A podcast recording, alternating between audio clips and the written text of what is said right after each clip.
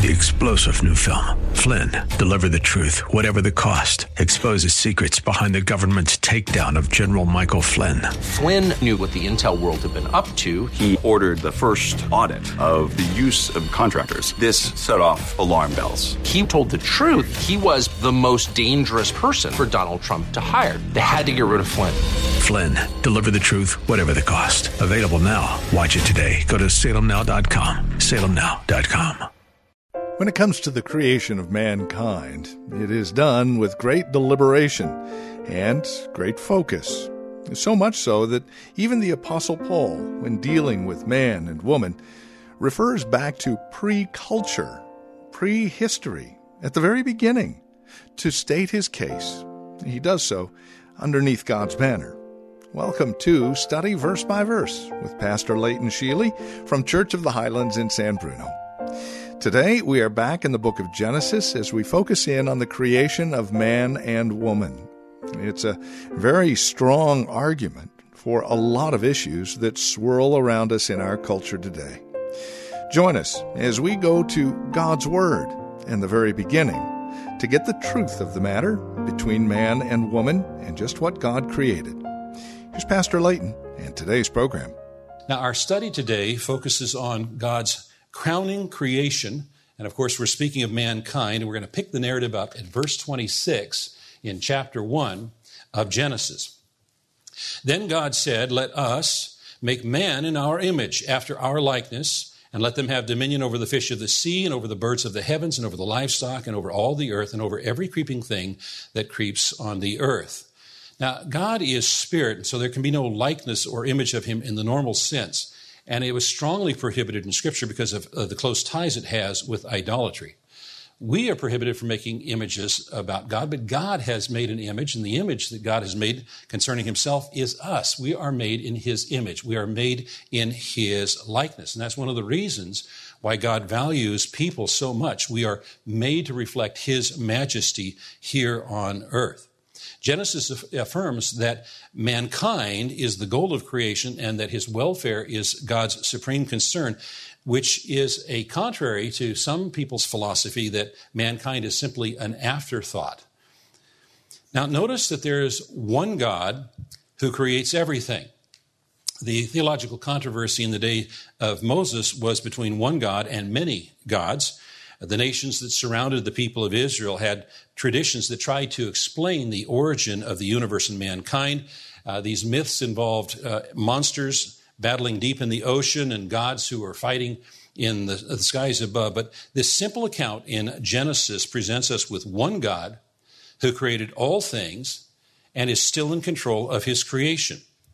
The God of Genesis is the only true God and has no rival gods to contend with, such as you read about in the ancient myths and fables uh, of, the, of the ancient world.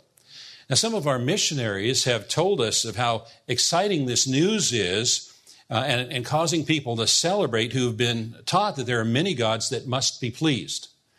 And, and they were worried about sacrificing to one God that it might elicit the disfavor or jealousy of another God. And so they spent much time and effort attempting to please every God. What a relief it was to find out there's really only one God that we need to please. There's only one God, but notice that God speaks to himself in the plural. Let us make man in our image. Us, singular or plural? Plural. Our, singular or plural? Plural. God speaks to himself in the plural. Now, although we can't, from this passage and those in the Old Testament, determine that God was a Trinity, we know that God uh, speaks of himself in the plural. The Trinity was identified on one occasion when you had all three together in the same place at the same time.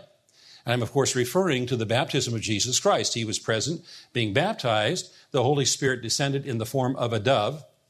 And a voice out of heaven said, This is my beloved Son, in whom I am well pleased. All three present in the same place at the same time. That's when we knew that God was a Trinity. um, the one true God exists as three persons God the Father, God the Son, God the Holy Spirit. This does not mean that one God manifests himself in three different forms or that there are three different gods. It means that one God exists in three persons who are equal in their attributes, yet individual and distinct in their offices and ministries. And then we have the let us statements that we find here in Genesis and elsewhere that suggest that the persons of the Godhead all worked together and were all involved in the planning and executing of God's will for the universe and the plan of salvation. According to Ephesians chapter 1, the plan of salvation is Trinitarian. We were chosen by the Father, we were purchased by the Son, and we were sealed by the Holy Spirit. All of this to the praise of God's glory. And this is all planned before the, even the creation of the world. One Bible scholar described it thus He says, As far as God the Father is concerned, I was saved when He graciously chose me in Christ before the foundation of the world.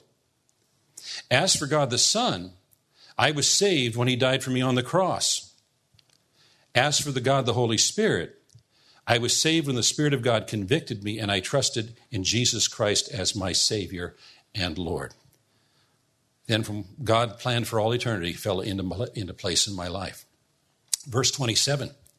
So God created in his own image, in the image of God, he created him, male and female, he created them. Now, sometimes in the Bible, you come across the word man, it refers to male, sometimes it refers to mankind. Here, the word is intended in the generic meaning, meaning mankind, including male and female. And by the way, evolution has never been able to explain how genders began. But the Bible says that God created genders, and there are only two male and female. Furthermore, the Bible says that the decision of who is male and who is female is God's decision. He created them male and female. And since there is a clear distinction in the design of each gender, there is no gender confusion for someone who believes in God and God's Word. Now, God discusses with himself, and what's revealed is that God decided to make man different from all of the other creatures. We're the only ones that are described as being made in his image and likeness. And that means we can have a close relationship with him that no other creature can enjoy. Mankind, both male and female, were created in the image of God. Image and likeness are very like synonymous terms, both indicate personality, moral, and spiritual qualities that God and mankind share such as self consciousness, God consciousness, freedom, responsibility, communication, moral discernment, and so forth. This is what distinguishes humans from animals. The image is also found in the type of relationship that was designed to exist between male and female human beings. A relationship where the distinctive characteristics of each gender are valued and form a unity or oneness in their identity and purpose. By ruling as one, male and female fulfill the purpose of God for which they were created. And it is this unity between male and female and between humanity and God that was destroyed in the fall, described in Genesis chapter 3.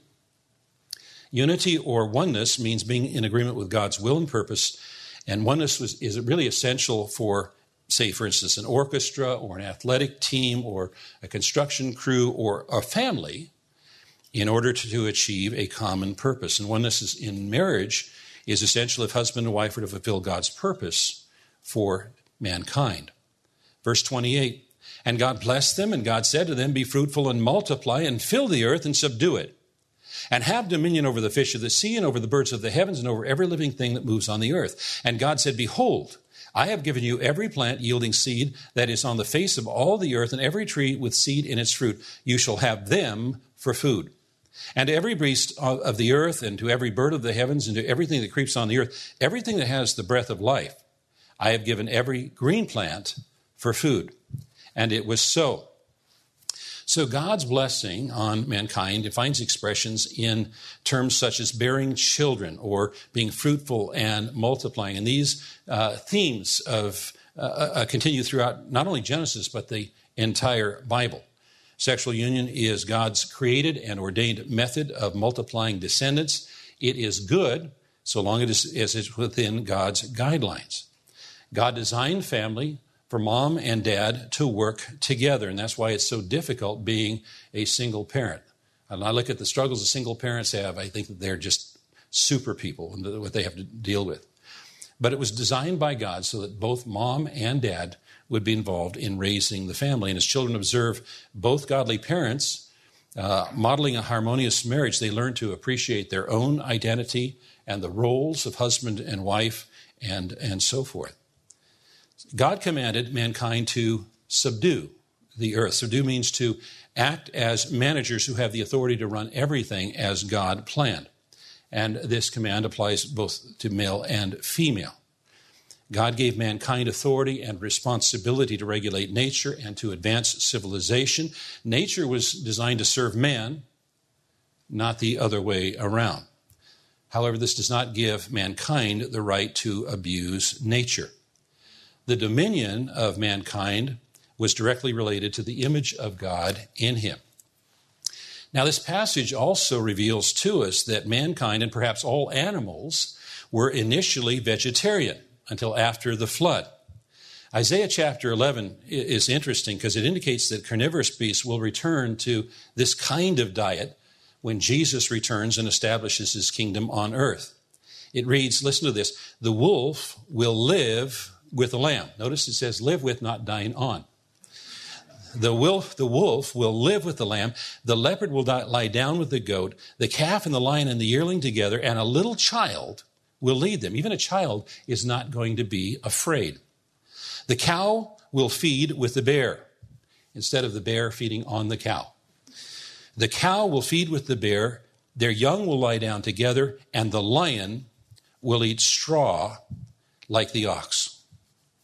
The infant will play near the hole of the cobra. The young child will put his hand into the viper's nest. They will neither harm nor destroy on all my holy mountain, for the earth will be full of the knowledge of the Lord. When the knowledge of the Lord fills the earth, there's going to be a lot that changes for the better.